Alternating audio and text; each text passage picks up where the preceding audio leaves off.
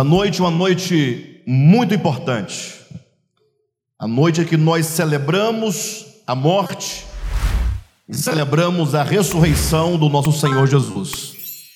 O apóstolo Paulo, em Romanos capítulo 1, ele traz uma declaração muito forte. Ele diz que o Evangelho é o poder de Deus para a salvação de todo aquele que crer. Vocês creem nesta palavra? O Evangelho é o poder de Deus. Tenha fé nessa palavra. O Evangelho é o poder de Deus para a salvação de todo aquele que crer.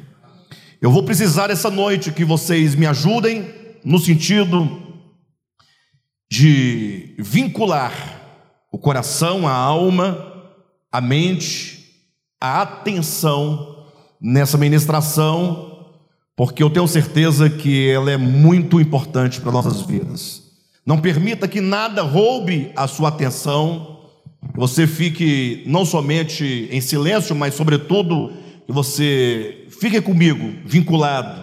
Vamos juntos né, entender algo da Escritura, embora já tenhamos dito tantas e tantas outras vezes, o Evangelho é um só, o Evangelho não pode ser modificado, mas com certeza a perspectiva pela qual nós olharemos hoje o Evangelho certamente vai nos abrir mais ainda a nossa visão e com certeza nós seremos alcançados por uma compreensão melhor e uma compreensão maior do Evangelho. Essa mesa, a qual está diante de nós, ela fala de salvação, ela fala do Evangelho de Jesus Cristo.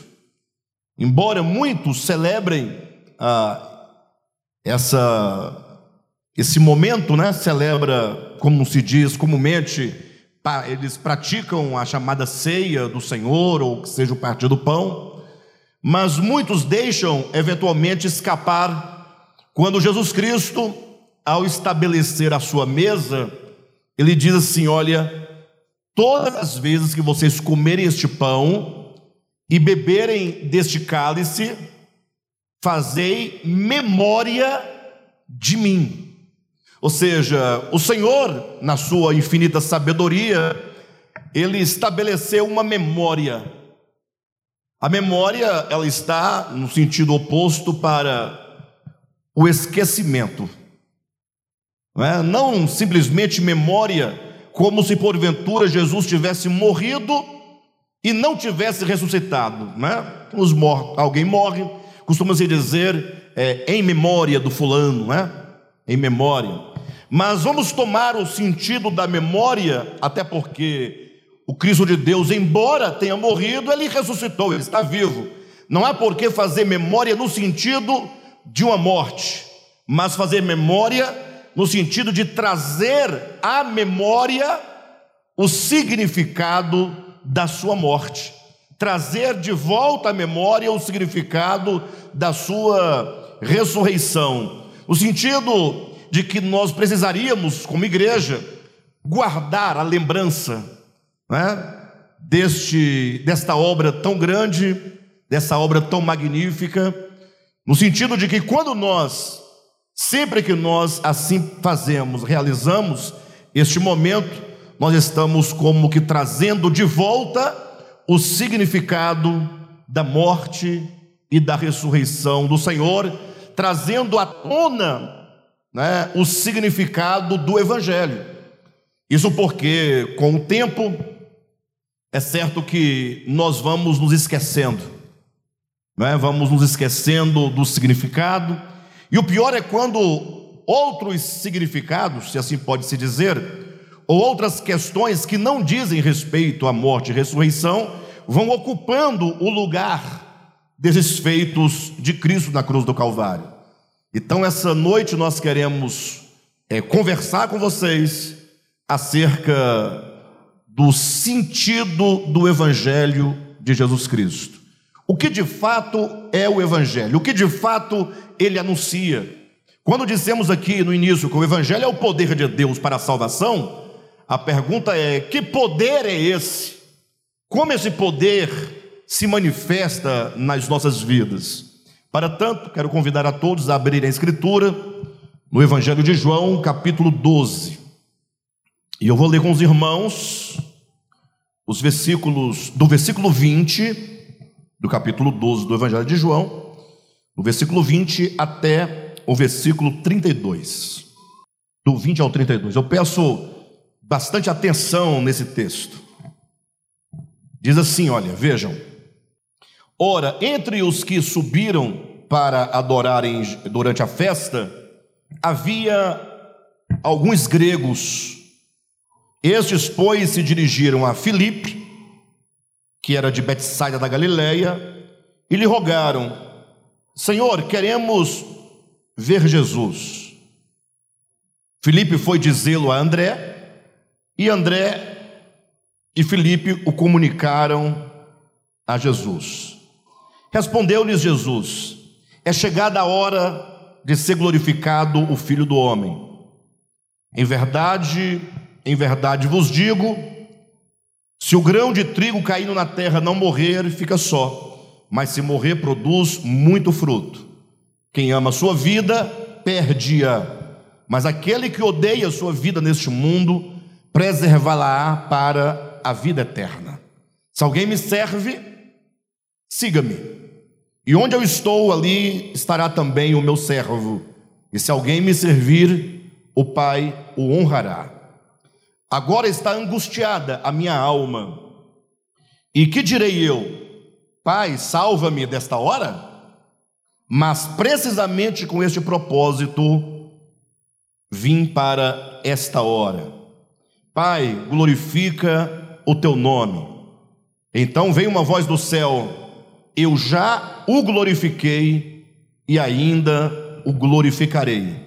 A multidão, pois, que ali estava, tendo ouvido a voz, dizia ter havido um trovão. Outros diziam: Foi um anjo que lhe falou. Então explicou Jesus: Não foi por mim que veio esta voz. Não foi por mim que veio esta voz, e sim por vossa causa. Chegou o momento de ser julgado este mundo, e agora o seu príncipe será expulso. E eu, quando for levantado da terra, atrairei todos a mim. Diga amém, queridos.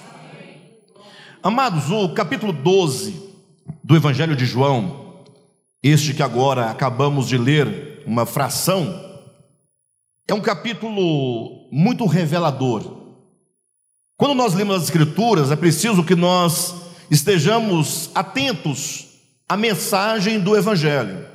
Eu digo isso porque, ao ler a Escritura, a mensagem do Evangelho ela estará é, envolvida dentro de um contexto histórico, dentro de alguns acontecimentos. E ocorre, não raras vezes, de nós lermos a Escritura e ficarmos atentos aos detalhes né, desse enredo histórico, desses acontecimentos, onde acontece o falar do Evangelho, e perdemos o mais importante, que é o próprio Evangelho de Jesus Cristo. O Evangelho de Jesus, prestem atenção, não é exatamente o livro de Mateus, o livro de Marcos, o livro de Lucas e o livro de João. Costumamos chamar esses quatro livros de os quatro evangelhos, mas logo aí já dá para você desconfiar que se são os quatro evangelhos, né? É, Tratando-se dos livros chamados de quatro evangelhos, não podem eles em si mesmos serem o próprio evangelho, porque do contrário você estaria afirmando haver quatro evangelhos. Quantos evangelhos existem de fato? Apenas um evangelho. E este único evangelho não é um livro. Como dissemos agora há pouco, o evangelho é o poder de Deus para a salvação de todo aquele que crer. E assim, os quatro livros, Mateus, Marcos, Lucas e João, que narram a história de Jesus, que mostram todo o contexto histórico, social, em que Jesus esteve inserido e no qual ele anunciou o Evangelho, Esses quatro livros são chamados de evangelhos. Por quê? Porque são livros que tratam a respeito né, do evangelho anunciado, pregado, divulgado, semeado por Jesus Cristo. Mas é importante que nós não confundamos o evangelho com os livros que trazem a narrativa da história de Jesus, o contexto no qual ele anuncia o evangelho. Por isso a advertência que quando nós lemos os quatro evangelhos, nós vamos nos deparar com uma série de histórias. Jesus indo a Jericó, Jesus indo a Samaria, né? Jesus passando, é, falando com a multidão. Tudo isso são coisas e eventos que ocorreram, mas que constituem apenas o cenário, apenas o lugar em que Jesus fala então o Evangelho. Nesse sentido, quando nós lemos o, o, os livros da Bíblia, precisamos estar atentos qual é o Evangelho, o que é o Evangelho, o que é a mensagem, qual o sentido que esse capítulo 12 quer nos trazer. Como eu posso, ao ler o capítulo 12 do Evangelho de João, compreender a essência do Evangelho, compreender o significado do Evangelho? E é interessante que, se nós lermos atentamente todo o capítulo 12, o que nós não fizemos aqui, por uma questão de tempo, mas eu vou me utilizar de todo o capítulo nessa noite. Então, logo no início do capítulo 12, quando diz que Jesus está numa casa, né, num banquete, e ali é dito então que Maria Madalena, ela unge os pés de Jesus. Então, logo no capítulo 12, a partir do versículo 1, já começa a falar acerca da morte de Jesus. Quando Jesus disse, porque Judas tinha censurado Maria por estar derramando um perfume caro sobre os pés de Jesus, Jesus disse: Não deixa, porque ela está me ungindo para a minha morte. Mas o fato é que, se desde o primeiro versículo nós encontramos aqui falando sobre a morte de Jesus, falando sobre o Evangelho, porque o Evangelho diz respeito a essa obra maravilhosa que Cristo realiza para nos salvar. O fato é que nós vamos encontrar, a princípio, a questão da ressurreição de Lázaro. Veja comigo na sua Bíblia, capítulo 12, versículo 9. Soube numerosa multidão dos judeus que Jesus estava ali e lá foram não só por causa dele, mas também para verem Lázaro, a quem ele ressuscitara dentre os mortos. Então veja, se a ressurreição de Lázaro, ela acontece no capítulo 11 deste livro, o capítulo 12 já começa com Cristo, né, numa residência, ali num jantar. É dito que lá estava Maria, estava Lázaro, né, estava Marta, tinha alguns convidados, e disse: agora numerosa multidão sobe para não somente ver a Jesus, mas também para ver a Lázaro. Qual é a importância inicial do relato do capítulo 12 de João? É que o capítulo 12 mostra o momento áureo do ministério de Jesus. Imaginem vocês, vamos traçar aqui uma linha cronológica, que desde o nascimento de Jesus, Jesus teve uma origem muito humilde. Nasceu em Belém, nasceu numa manjedoura, cresceu numa pequena cidade de Nazaré, uma cidade rejeitada, filho de carpinteiro, de Maria, sem muita influência. Aos 30 anos ele começa o seu ministério, ainda uma pessoa desconhecida. Quando então as pessoas começam a perguntar: Mas não é esse o filho de José, de Maria? Não são seus irmãos este, aquele outro, etc. Mas Jesus começa não somente a pregar, preste atenção, mas ele começa a realizar uma série de milagres. E Jesus então começa pouco a pouco a ganhar alguma notoriedade, né? alguma fama.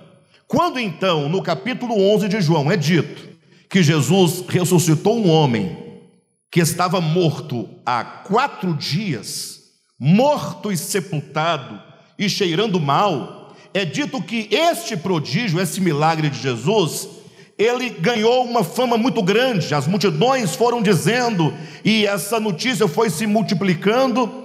Então foi o momento áureo da vida de Jesus.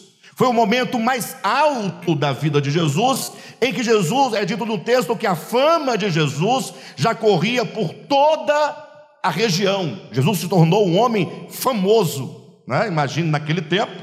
Né? Jesus começou seu ministério, mas logo ele alcança um nível de popularidade, né? um nível de fama entre não somente o seu próprio povo, mas até mesmo, como nós vamos ver daqui a pouco, até entre os gregos, pessoas vindo de longe para ver Jesus, vindo de longe para conhecer Jesus. Então foi o momento áureo da vida de Cristo. E não é essa importância que, se você continuar a olhar o capítulo 12, segue-se a isso a entrada triunfal de Jesus em Jerusalém. Reúna esses dois pontos aí. Nós começamos dizendo que o capítulo 12 começa a falar sobre a morte de Jesus, sobre o Evangelho. Mas logo, João nos leva a perceber, primeiro, como que a fama de Jesus né, chega no momento áureo com a ressurreição de Lázaro, e por causa disso, logo as multidões agora querem fazer o que com Jesus? Querem entronizá-lo. Pronto, se ele ressuscitou a Lázaro, então ele é um homem o quê? Poderoso. Ele é um homem o quê? Um homem forte. Este é o homem que deve, de fato e de verdade, governar sobre as nossas vidas. Vamos fazê-lo rei. Eu sei que a entrada triunfal de Jesus é o cumprimento de uma profecia de Zacarias. Mas uma coisa é o cumprimento daquilo que Zacarias havia profetizado, que é o sentido positivo da entrada de Jesus em Jerusalém, mas outra coisa é a interpretação que o povo daquela época dá aos eventos gloriosos da vida de, da vida de Jesus e querem agora entronizá-lo. E as multidões então começam a aclamá-lo. Jesus vai entrando em Jerusalém, montado num jumentinho, e as multidões dizendo: Hosana, Hosana nas maiores alturas. Né? Hosana quer dizer: Senhor, salva-nos. Então a multidão aproveitou esse momento áureo, esse momento alto do ministério de Cristo, para tentar fazê-lo rei, para fazer com que ele se entronizasse é, na, no trono de Davi e então estabelecesse o reino que tanto os judeus aguardavam. Nesse sentido, é importante notar que os judeus, eles não tinham uma clareza do que significava o evangelho, lógico, eles não tinham uma ideia correta acerca do Messias, porque toda a expectativa dos judeus era de um rei que pudesse ter a força necessária, o poder necessário para fazer emudecer e calar os inimigos. Eles pensavam: quando o Messias chegar, ele vai então é, nos livrar dos nossos inimigos, ele vai nos livrar do poder de César. Nós então seremos uma nação grande, seremos uma nação poderosa e então todas, ah, todos os povos, todas as nações deverão se submeter ao jugo, à autoridade e ao poder do Messias. Eles tinham essa a ideia. Razão porque então, tão logo Jesus, ele ressuscita Lázaro e a sua fama percorre toda a terra, vem em seguida a entrada a entrada triunfal de Jesus em Jerusalém. Queridos, pensem comigo por um momento, que já desde aquele tempo já havia uma falsa compreensão do que é o Evangelho de Jesus Cristo. Desde aquele tempo, né, não havia ainda tantas distorções como nós vemos acontecer nos dias atuais, mas já naquele tempo as pessoas elas pensavam no Messias como uma forma de poder temporal, de poder político, de poder humano, um poder de subjugar pela força, pelo caráter político, a todas as pessoas. Por isso é que, de repente, é dito que os gregos, alguns gregos que ali estavam, seguindo no texto, disseram a Filipe: Olha, nós queremos ver Jesus. Quando então Filipe ouviu isso, correu e disse: Jesus, olha, o Senhor já ressuscitou a Lázaro, a sua fama já e está percorrendo toda a terra. Então, queridos, vai Filipe ter com Jesus e diz: Olha, Jesus, o Senhor já ressuscitou a Lázaro, o Senhor já está um homem famoso, todo mundo conhece o Senhor, sabe do seu poder, da sua qualidade. A multidão já te proclamou rei na entrada em Jerusalém, já proclamou o teu nome, e agora os gregos querem te ver. Olha esses três acontecimentos.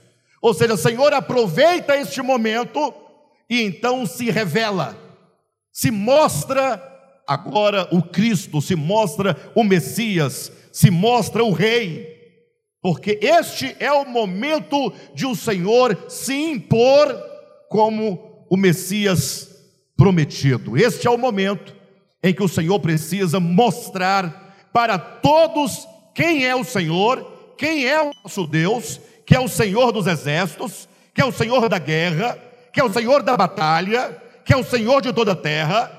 Então, a expectativa, de uma maneira geral, era que neste momento o Senhor então iria se mostrar, se revelar, se impor como o rei prometido de Israel. Seria uma ocasião muito maravilhosa, não? Imagina Jesus chegando agora diante dos gregos, diante dos judeus, diante de todos, já tinha fama, tinha o povo do seu lado. Tudo que ele realizasse agora daria certo. Vamos pensar, este é o momento de o Senhor agora mostrar para que de fato ele veio. Quando então Jesus ele é colocado diante dos gregos, todo mundo esperando aquele momento, esperando suas palavras, o que ele iria dizer, o que ele iria falar. E eu fico imaginando se eu estivesse lá naquela ocasião. Pensei, poxa, se lá em Betânia ele ressuscitou a Lázaro, aqui agora que os olhos do mundo inteiro estão voltados para ele, ele fará uma coisa muito maior do que tudo até então já ouvido falar sobre o mundo. Porque ali estavam, é, falando nos termos da, do, do nosso tempo, podemos dizer que estava a imprensa toda voltada para ele os holofotes voltados para ele, era o momento de ele se engrandecer, de ele crescer e de estabelecer definitivamente o reino conforme os judeus tanto aguardavam e acreditavam. É neste momento que Jesus então, eu fico imaginando a cena, né? Eu lendo o texto e pensando, eu imagino Jesus fazendo um breve silêncio. Vocês sabem que quando uma pessoa está para falar diante de uma multidão, a multidão ainda fica conversando um pouco. E aí, se a pessoa que vai falar faz um breve silêncio, olhando para a multidão, a multidão vai desconfiando e vai fazendo o silêncio, e vai criando-se ali uma expectativa. Quanto maior é o silêncio, maior é a expectativa. O que que ele vai dizer? E agora é o momento. E eu diria para vocês que tomando o pensamento atual, muitas pessoas diria que Jesus deveria ali naquele momento realizar um prodígio muito maior do que a própria ressurreição de Lázaro. Eu não sei o que poderia ser, porque me parece que os dois grandes milagres de Jesus foi a cura do cego de nascença e a ressurreição de Lázaro. O que há de maior do que ressuscitar uma pessoa já sepultada, né, cheirando mal, quatro dias sepultada, quatro dias de morta e ressuscitar? Não haveria algo maior do que isso. Mas Jesus, neste momento, ele não utiliza dessas ocorrências para promover o seu nome. Ele simplesmente olha para a multidão E diz as palavras que não geram muita euforia no coração de muitos. Ele diz: Olha, se o grão de trigo caindo na terra não morrer, ele fica só.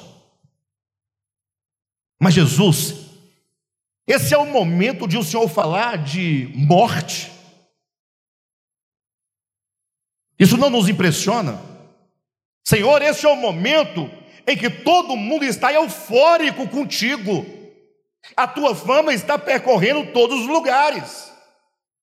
O Senhor tem que colocar o povo para cima, colocar o povo para bradar, chamar o povo para o seu lado, para puxar a espada, instaurar o seu reino. E Jesus disse: Não, isto não é o Evangelho de Jesus Cristo.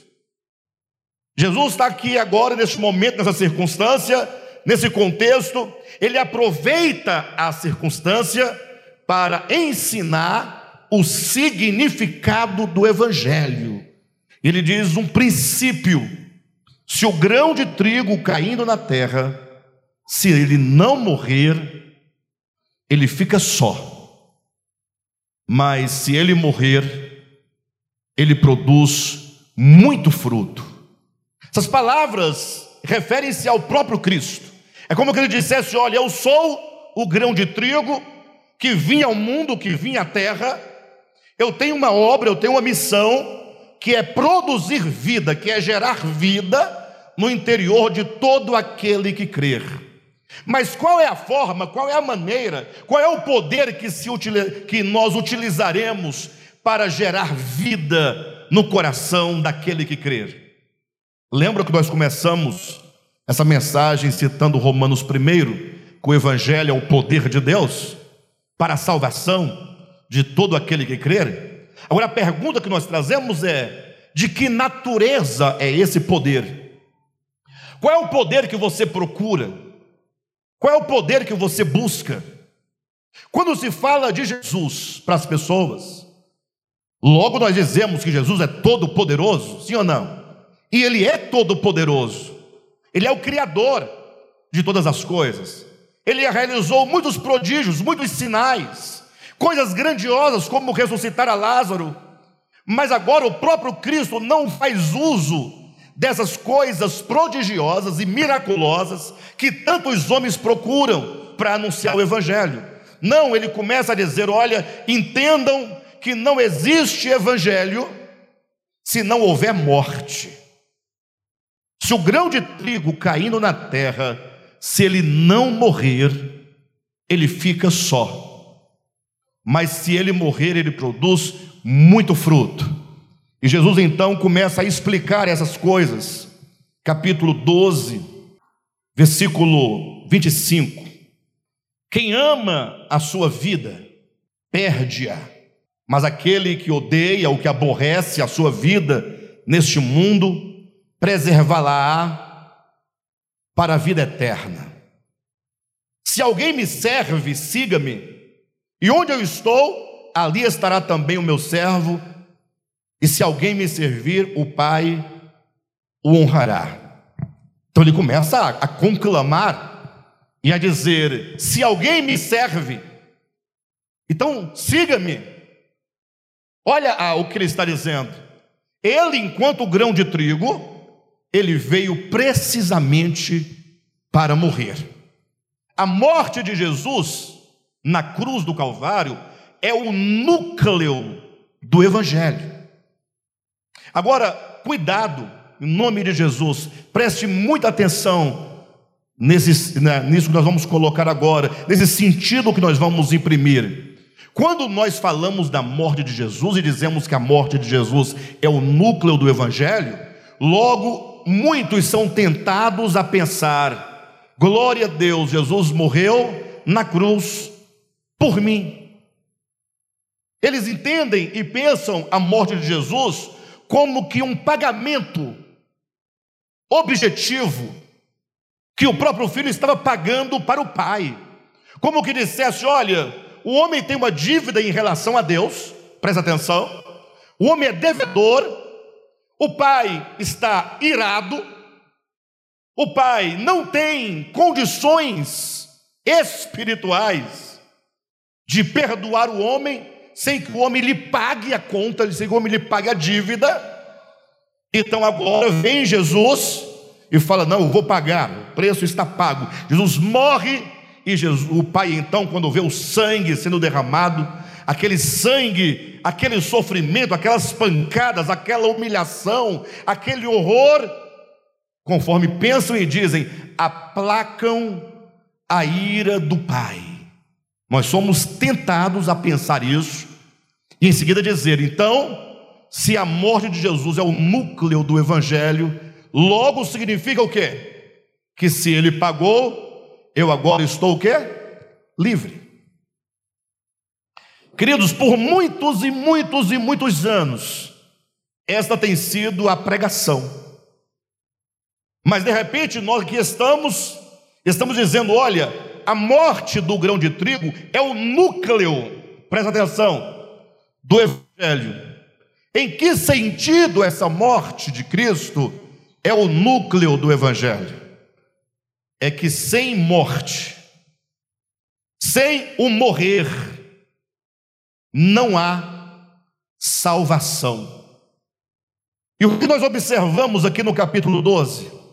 Que no primeiro momento Jesus fala: Eu sou o grão de trigo, e se ele não morrer, ele fica só. Em outras palavras, Jesus está dizendo: eu ficaria sozinho, seria um único homem em toda a terra, se eu não morrer.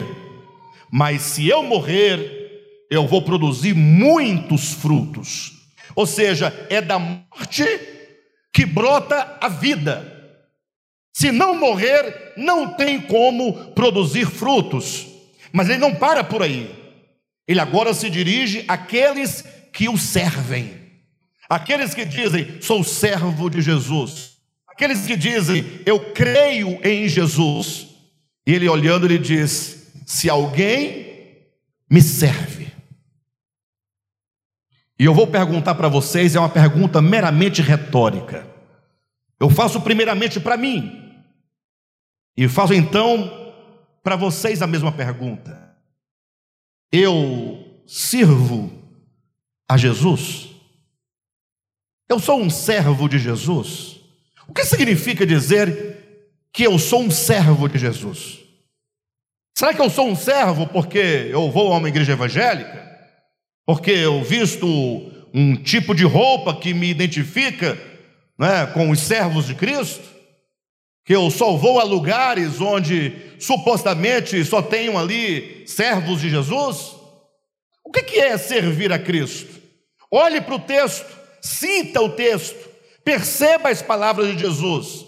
No momento ele diz: se o grão de trigo caindo na terra não morrer, ele fica só. Referia-se a si mesmo. Em seguida ele diz: e se alguém me serve, siga-me. Segui-lo para onde?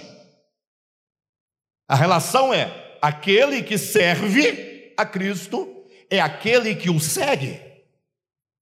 Mas seguir a Cristo para onde? Já se perguntaram? Porque todos estão dizendo, nós somos servos de Cristo, e todos estão dizendo, nós seguimos a Cristo, nós somos os seguidores de Jesus. Sim, mas seguindo para onde? Porque quem segue vai a algum lugar, sim ou não? Jesus disse: Eu sou o grão de trigo, esse grão de trigo ele tem que morrer, se ele não morrer, Nada de fruto, nada de glorificação, nada de vida, nada de salvação. Tem que haver a morte. E agora ele diz às multidões: E se alguém me serve, siga-me. Ele está nos convidando, nós que servimos a Cristo, a juntamente com Ele morrermos. É exatamente o que ele vai dizer em Mateus capítulo 16, quando ele diz que era necessário que o filho do homem seguisse para Jerusalém, onde ele seria o que? Preso e seria morto. Pedro então se levanta e diz: Senhor, isso de maneira nenhuma te acontecerá. Jesus disse para Pedro: Arreda, Satanás, tu és para mim uma pedra de tropeço E se alguém quiser vir após mim, negue-se a si mesmo, tome a sua cruz e siga-me. Em suma, o Evangelho fala de uma semente originária, fala de um precursor, de um primeiro homem, o Cristo de Deus se encarna, se faz homem, e ele diz: Olha, eu agora vou para o Pai. Lembra de João 14? Quando ele diz: Eu vou para o Pai? Não é estranho? Ele está lá com o Pai em toda a eternidade. Aí ele vem à terra, fica 30 anos, 33 anos. Depois, agora eu estou voltando para o Pai. Como se alguém dissesse: Ah, ele veio, criou uma, um ribuliço danado, né? E agora que o negócio está pegando fogo, ele vai embora para o Pai de volta. Mas entendam, olha a sabedoria divina. O Cristo de Deus, que é Deus mesmo, ele diz: Eu vou me vestir do homem. Quando diz o Verbo se faz carne, o Verbo se faz homem. Agora, Deus está feito homem encarnado, com qual objetivo? Conduzir este homem de volta para o Pai. Ou seja, ele entra no homem, ele assume o homem para conduzi-lo ao Pai.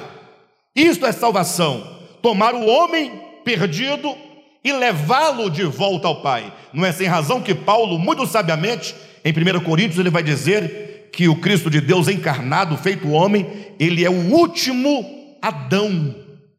O que significa o último Adão? Ora, primeiro que ele era Adão. Se ele não fosse Adão, não poderia dizer acerca dele que ele era o último Adão. Então, quando diz que ele é o último Adão, quer dizer que ele se veste desta humanidade adâmica. Quem está me entendendo? Porque alguém pode dizer, não, ele se encarnou num homem puro, num homem santo, num homem perfeito, num homem impossível de pecar, impossível de qualquer outra coisa. Ah, e seria uma vida muito fácil, sim ou não? Ah, seria um homem totalmente distinto de qualquer pessoa, esse homem é, venceria fatalmente, humanamente falando. Seria muito simples, mas não. O escritor aos Hebreus vai dizer que ele se fez carne e sangue, a nossa semelhança, que ele foi tentado em todas as coisas, a nossa semelhança, que ele era um Adão nessa linhagem adâmica, 1 Coríntios capítulo 15, versículo 45, ele era o último Adão, então ele entra nessa linhagem de Adão, só que agora ele está dentro de uma humanidade, é, pela sua própria linhagem, uma humanidade rebelde. Sim ou não? Até porque para ser tentado, essa humanidade de Jesus que é tentada, ela tem que ter a possibilidade de pecar. Porque não há tentação se não houver a possibilidade de pecar. Imagina só eu, Alexandre, sendo tentado. Você está sendo tentado a sair daqui voando, como se fosse um pássaro. Existe essa tentação?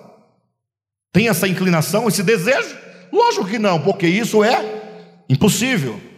Então Jesus, homem, sendo ele tentado em todas as coisas, porém sem pecado. Sem pecado por quê? Porque uma vez que o Cristo agora assume essa humanidade que Paulo chama de adâmica, a própria Escritura diz que agora aquela humanidade foi sendo dia a dia treinada, dia a dia ela foi sendo educada dia a dia ela foi sendo disciplinada, de maneira que quando então Jesus, homem, estava na cruz, e ele então declara: Pai, está tudo consumado.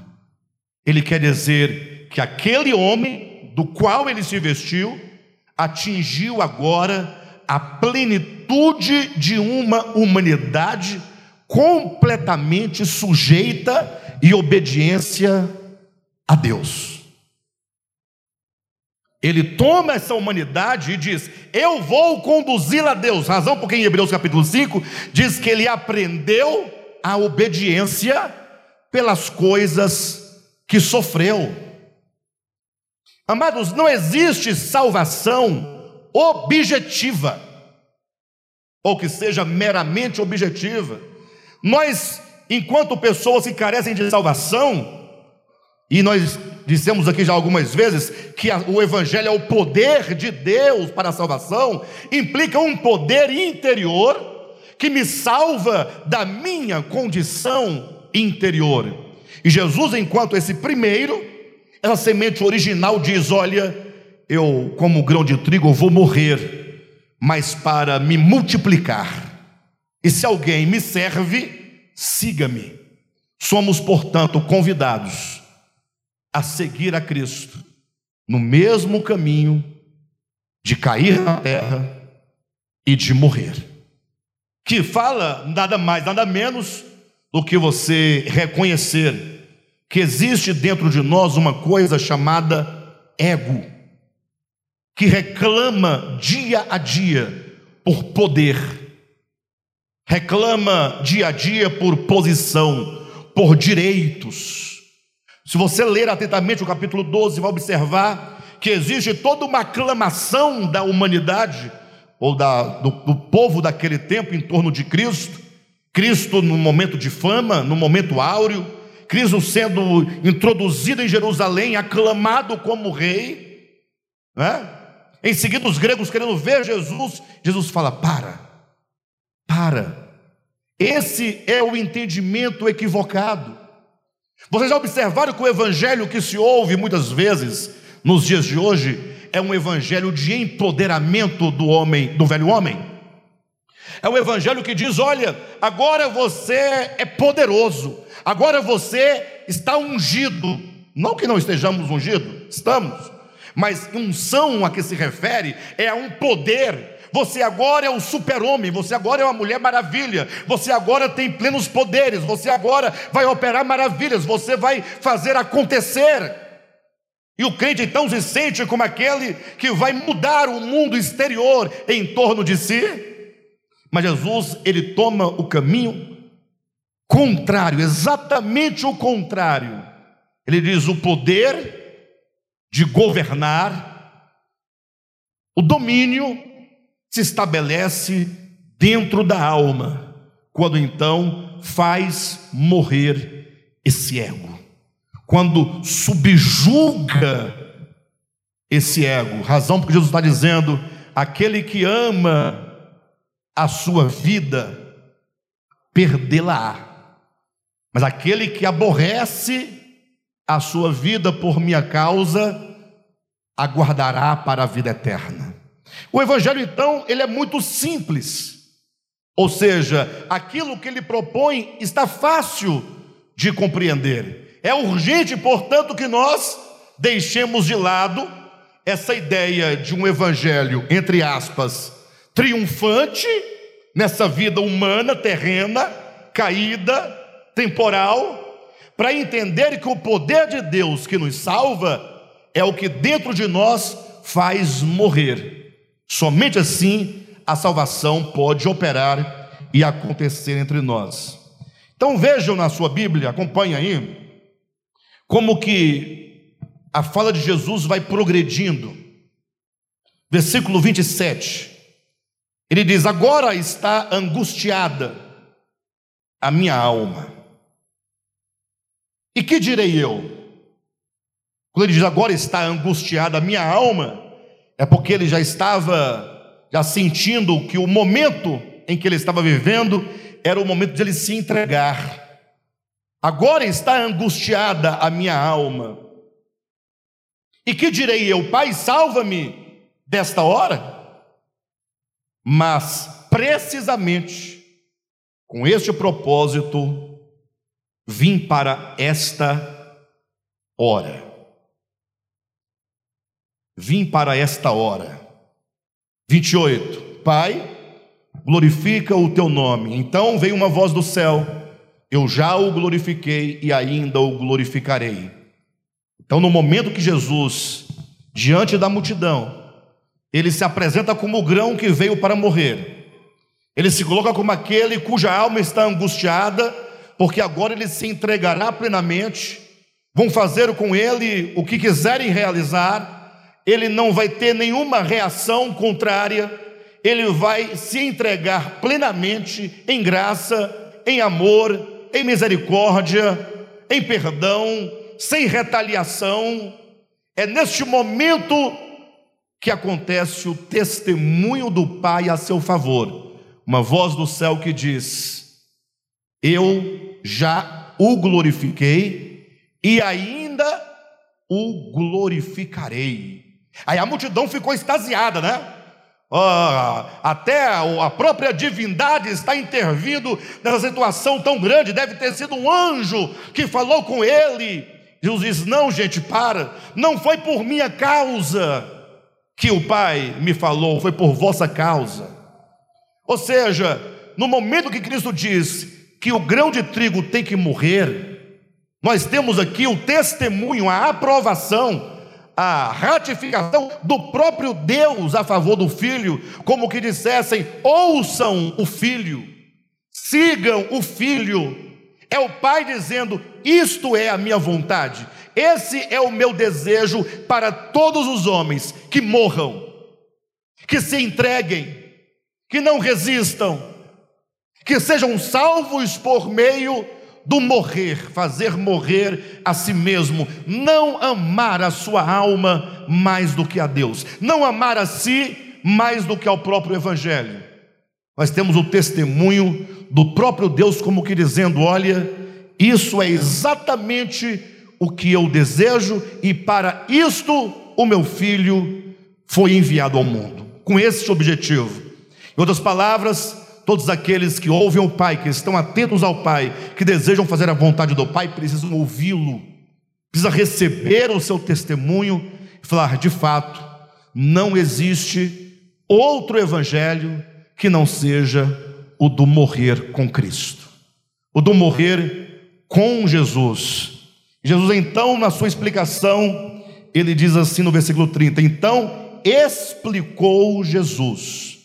Ele vai trazer uma explicação das palavras que ele acabara de falar, do testemunho que ele recebeu do Pai. Ele diz: Não foi por mim que veio essa voz, e sim por vossa causa. Chegou o momento de ser julgado esse mundo, e agora o seu príncipe será expulso. E eu, quando for levantado da terra, atrairei todos a mim. E aqui é o coração do Evangelho.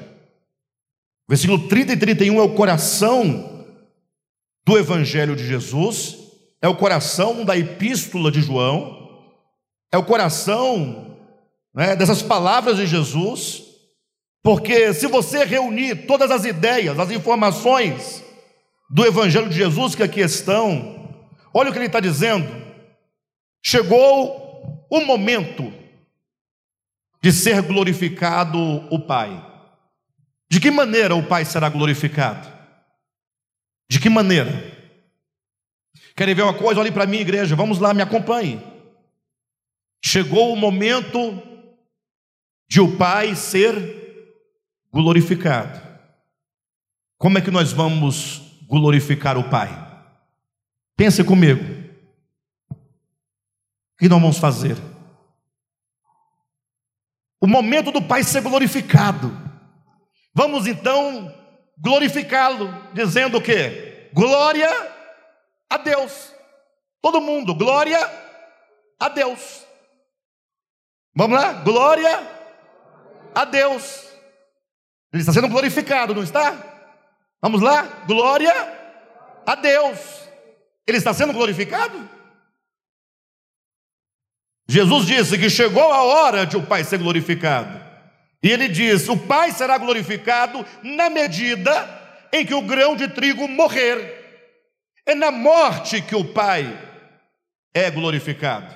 Aí o Pai entra com testemunho dizendo: Eu já te glorifiquei, filho, e ainda te glorificarei.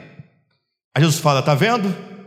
Chegou o momento, versículo 30. Chegou o momento Irmãos, não leia um versículo desconectado do outro. Nós temos que reunir todos entender como um todo, esse momento de o um grão de trigo morrer é o momento de ser expulso o príncipe deste mundo. Ah, irmãos, não sei quantos de vocês já estudaram teologia ou já estudaram a Bíblia de modo teológico.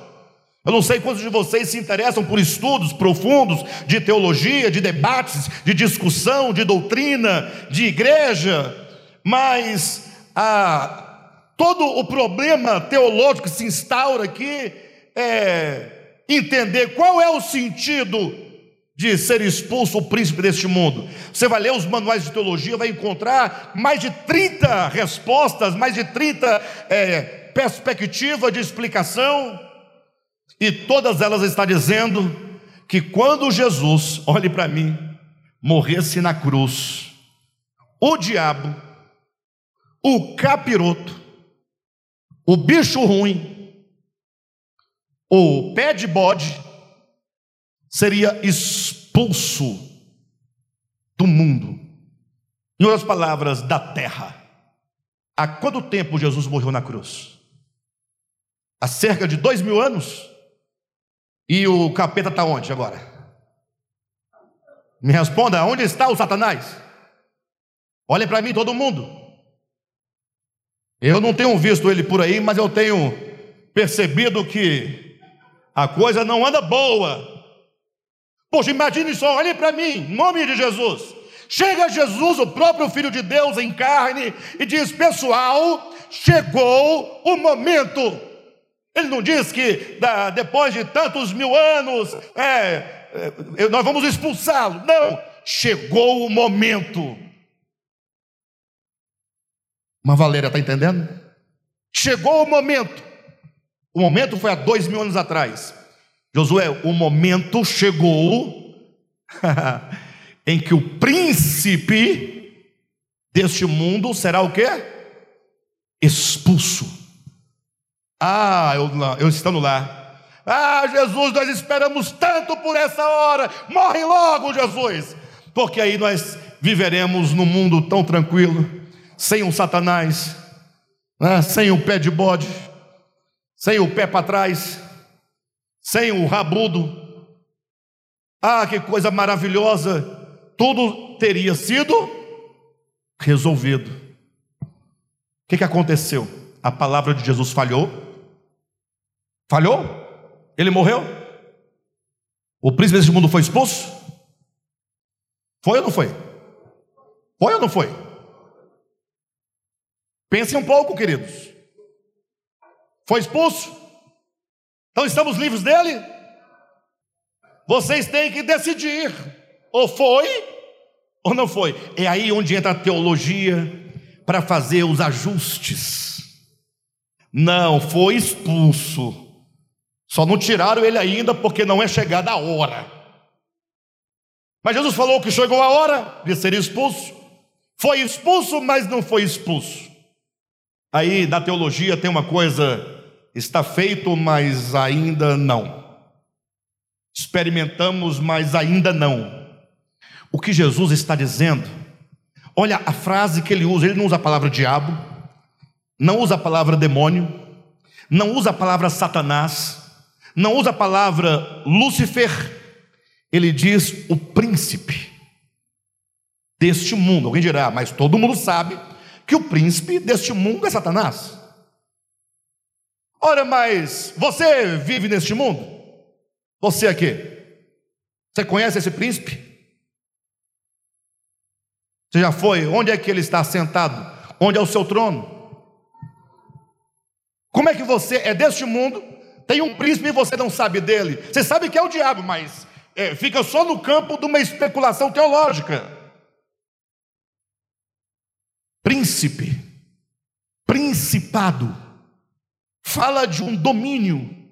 E quando fala deste mundo, não pode se referir à Terra, planeta, porque do Senhor é a terra e a sua plenitude e tudo quanto nela contém. Este mundo, queridos, é um mundo interior, na nossa alma, onde há um domínio, onde há um governo, onde impera forças poderosas na nossa mente que nos conduzem cada vez mais para longe de Deus. Jesus está dizendo: o momento de ser expulso o príncipe deste mundo é agora, e o modo de o príncipe deste mundo ser expulso é fazendo morrer a vossa velha natureza. Somente quando, juntamente com Cristo, aquele que me serve segue-me, somente quando Jesus diz: Eu sou o grão de trigo e eu vou morrer. E se alguém quiser vir após mim, negue-se a si mesmo. É no momento que você, no seu coração, diz: Eu vou seguir a Jesus. Eu vou seguir a Jesus. Eu vou olhá-lo como o modelo. Eu vou tê-lo como o exemplo. Jesus dizendo: Vem e segue-me. No momento então em que você olha para o Cristo suspenso na cruz, olha para o Cristo crucificado, e você vê ali o domínio do príncipe deste mundo totalmente destruído nele. Alguém que triunfa sobre o príncipe deste mundo, o expulsa da sua vida. Quando você consegue perceber que existe um principado, uma força, um governo, um domínio dentro de você, e você então fala: Eu vou servir a Jesus, eu vou seguir a Jesus, eu vou me entregar a Jesus, eu vou me unir a Jesus, neste momento é que o príncipe deste mundo é expulso, no sentido de que é neste momento e somente neste momento é que o príncipe deste mundo perde todo o poder e perde total autoridade sobre a sua vida. Não é bobagem, você fica dizendo. É, quando eu era criança tinha uma canção que dizia: pisa no capeta, da cabeça aos pés, quem manda fogo santo. É Jesus de Nazaré, pisa no capeta, e a cabeça aos pés. Bobagem, o diabo sentado no meio, batendo palmo e rindo. Pisa no capeta da cabeça e o diabo no meio. E manda fogo santo, é Jesus de Nazaré. Rindo, por que rindo? Porque não funciona. Não adianta você ficar pisando na cabeça dele enquanto ele está pisando na sua cabeça. O domínio de Satanás é completamente anulado da sua vida quando você olha para o Cristo, o Cristo crucificado, como diz o versículo 31, quando o filho do homem for levantado, e você contemplar o Cristo erguido, o Cristo crucificado, e crer nele, for atraído por ele, este é o momento em que o Pai é glorificado e o príncipe deste mundo é expulso. Não existe outro meio e não existe outro caminho. Não existe. Mas a mensagem de Jesus ela é, é assim, tão profunda, tão forte, tão pouco apetitosa para nossa carne, que se vocês olharem os versículos 37 em diante para acabar o capítulo no 12 de João, nos é dito que havia ali pelo menos duas classes de pessoas que reagiram ao Evangelho de Cristo. O primeiro daqueles que não creram. Olhe na sua Bíblia. E o segundo grupo daqueles que creram. Mas olha quais são as características e o porquê que uns creram e outros não creram e o modo como creram. É dito primeiramente que, diante disso, versículo 37, e embora tivesse feito tantos sinais na sua presença, não creram nele, para se cumprir a palavra do profeta Isaías que diz: Senhor, quem creu em nossa pregação? Mas como é que crê numa palavra dessa? Como é que crê numa palavra dessa? Que o grão de trigo vai morrer. Nós queremos um Cristo forte, poderoso, que subjuga os inimigos exteriores. Queridos, olhem para mim. Você sabe qual é o nosso grande problema enquanto cristãos, de um modo geral, no sentido pleno da palavra? O nosso grande problema, olhem para mim, e vocês são testemunhas, olhem na internet os vídeos que mais vir, é, viralizam, os vídeos mais aclamados, mais divulgados, vão revelar o nosso grande problema. Os crentes estão ocupados, preocupados, e estão lutando contra um tanto de coisas. Quer ver uma mensagem poderosa? É aquela que o pastor sobe no púlpito e diz assim: Olha, vocês viram lá a Priscila Alcântara? Quem viu a Priscila Alcântara? No carnaval, Aquela menina que dizia ser de Deus, aí nós agora vamos apontar para alguma coisa fora de nós, para alguém, para tentar a, demonstrar a nossa santidade, porque nós não estamos de acordo com a Priscila Alcântara.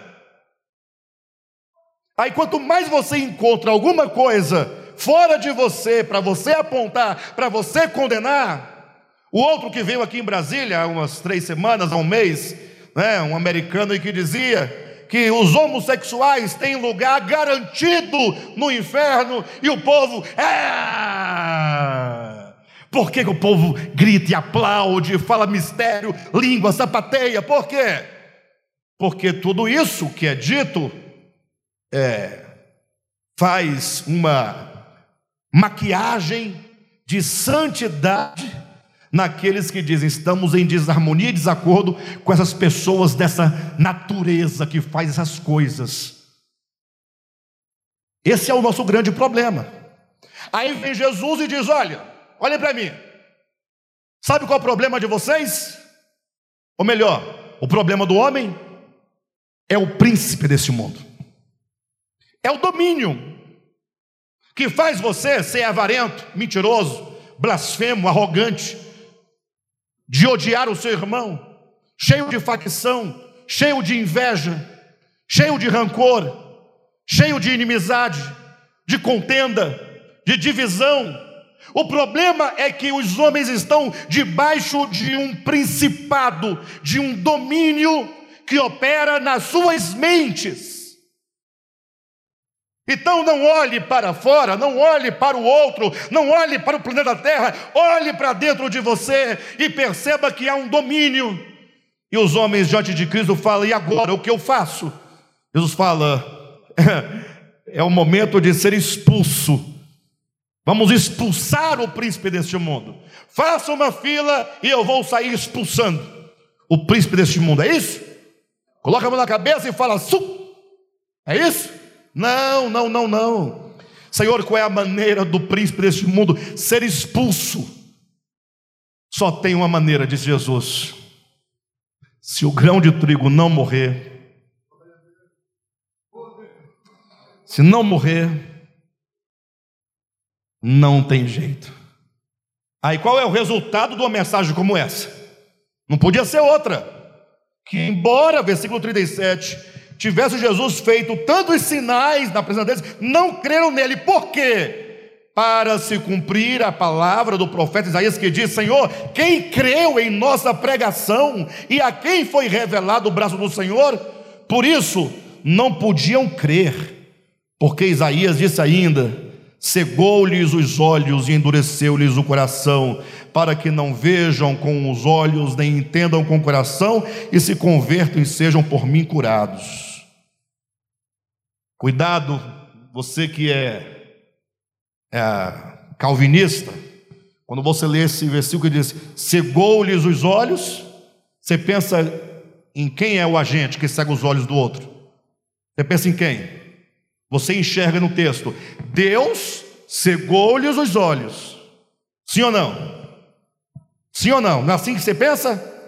Mas não é assim que o texto diz. Querem a prova material? Quando diz assim, olha, capítulo 12, Versículo 39. Por isso não podia crer, porque Isaías disse ainda, dois pontos. Depois de dois pontos, abrem aspas, porque não são palavras de Isaías, mas de alguém a quem Isaías faz referência. Cegou-lhes os olhos, cegou-lhes, está numa terceira pessoa, sim ou não?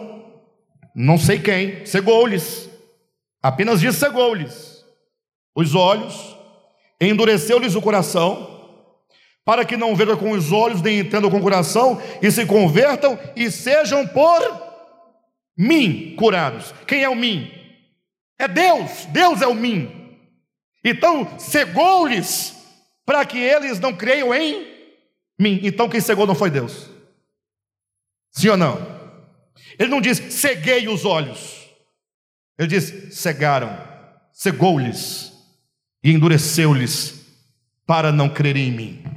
Aí a discussão é ampla, mas vai dar no mesmo lugar. Alguns pensam que seriam as próprias palavras do Evangelho. É a própria pregação que, quando o indivíduo, diante de uma pregação como aquela, ele pensa: ah, então eu vou ter que negar a mim mesmo? Ah, vai, eu vou ter que, então, tomar a cruz? Sim. Ah, então você vai me anular? E os meus prazeres? E o meu dinheiro? E tudo que eu estou fazendo, minhas festas, os adultérios, a impureza, isso e aquilo outro. Não, não, eu não quero. Se eu receber essa palavra, eu serei curado.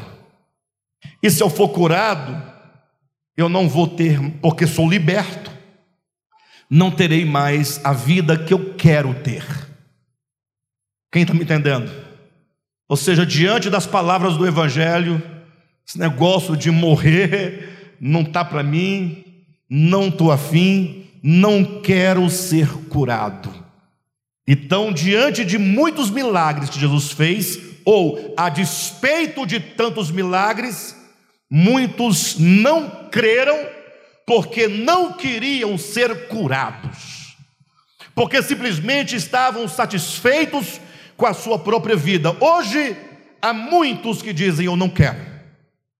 Não, esse, esse evangelho não. Eu quero já dar prosperidade, me fazer rico, fazendeiro, empresário, andar aí de jaguar, carrão. Esse aí de morrer, não, não é para mim, não vai dar. Não vai dar, não vou querer. Então, muitos não creram por esse motivo, mas tem um grupo que creu.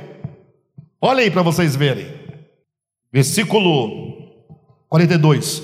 Contudo, contudo, muitos dentre as próprias autoridades creram nele, mas esse contudo e esse mais faz um jogo, uma tensão, porque primeiro é dito que muitos não creram, contudo, houve muitos que creram, creram mais. Pois eu estava tão alegre, eu estava entusiasmado e de repente veio esse mais. Contudo, muitos dentre as próprias autoridades creram nele, mas por causa dos fariseus não o confessavam, para não serem expulsos da sinagoga. Muitos que dizem assim: essa palavra é verdadeira. É, é verdade, é o Evangelho. Isto é o Evangelho. O núcleo do Evangelho é o morrer de Jesus e o morrer com Jesus mas eu tenho meu salário na igreja onde eu congrego, eu tenho meu posto, eu tenho minha posição. Você imagine só se a partir de agora, pensa o camarada que olha, ouve a palavra e fala: é isso mesmo. Tem uma concordância intelectual com a mensagem, mas ele diz assim: mas e se eu começar a pregar isso, eu vou perder membro da igreja. Os membros vão embora que ninguém quer ir domingo é, ao culto para ouvir que tem que morrer, que tem que negar a si mesmo, que tem que tomar a cruz, e que tem um domínio de Satanás na minha consciência, e que ele tem que ser expulso e só se expulsa com a morte. Ninguém quer ouvir isso. O camarada fala: não, mas se eu, se eu pregar, vou perder dinheiro, vou perder posição, vou perder membro, vou perder oferta, vou perder o que mais? E por causa dos fariseus, não o confessaram. É, é assim mesmo o Evangelho. Mas eu não vou dizer para ninguém, porque senão, não é só o Satanás que será expulso, eu também serei expulso da sinagoga. Então ele não quer ser expulso. Então ele até concorda com a mensagem do Evangelho, mas não confessa para não ser expulso da sinagoga. Mas existe ainda um motivo maior. Mas por que você não pode ser expulso da sinagoga? Que te expulsem, e daí? Aí o texto diz: é porque estes amam mais a glória dos homens do que a glória de Deus. Irmãos, eu quero desafiá-los a lerem nessa semana o capítulo 12 de João. Leiam, leiam com paciência. Leia uma vez, duas vezes. É, é um capítulo só, você pode ler uma vez por dia. Não dá nada, ou melhor, vai dar tudo. Vai alterar. Comece lá quando Jesus está na casa de Marta, Maria e Lázaro sendo ungido para a sua morte. Vai passando e vai lembrando dos pontos que nós colocamos, porque no primeiro momento nós mostramos a expectativa das pessoas em relação a um rei terreno e mundano, de poder, de força, de fama. Jesus dizendo: para, para, acaba com isso, anula isso. O evangelho é como um grão de trigo que precisa morrer. Só assim de fato, o rei verdadeiro é entronizado. E para o Cristo ser entronizado, para ele entrar triunfante na sua vida, e não somente na cidade de Jerusalém, que não deu nada, ele entrou lá e o que, que aconteceu? Ei, ele entrou na cidade de Jerusalém? Entrou ou não entrou? No jumentinho? O que, que deu? Qual foi o resultado? Nada. Ou teve alguma coisa, José? Entrou? O povo gritou. 70 anos depois, não ficou pedra sobre pedra. Juízo. Ah, mas ele entrou. Você tem que falar que ele entrou e o povo não resolveu nada, porque aquela entrada que de fato aconteceu apenas simbolizava que ele quer entrar triunfante, é no coração e na alma e ele só poderá entrar triunfante e ser entronizado se o príncipe deste mundo for expulso. Não tem como o príncipe deste mundo estar presente no seu domínio e Cristo entrar e se entronizar. Não tem como, tem que ser expulso. E a maneira de ser expulso é simples: é o grão que cai na terra e morre. O Evangelho é um convite para nós nos unirmos a Cristo na Sua morte e, consequentemente, ressurgirmos com Ele em glória. Amém, queridos? Quem entendeu? Então chegou o momento de ser expulso o príncipe deste mundo. Está aí diante de nós a possibilidade de que Cristo entre verdadeiramente na nossa vida e seja entronizado como Rei. Amém? Deus abençoe a todos.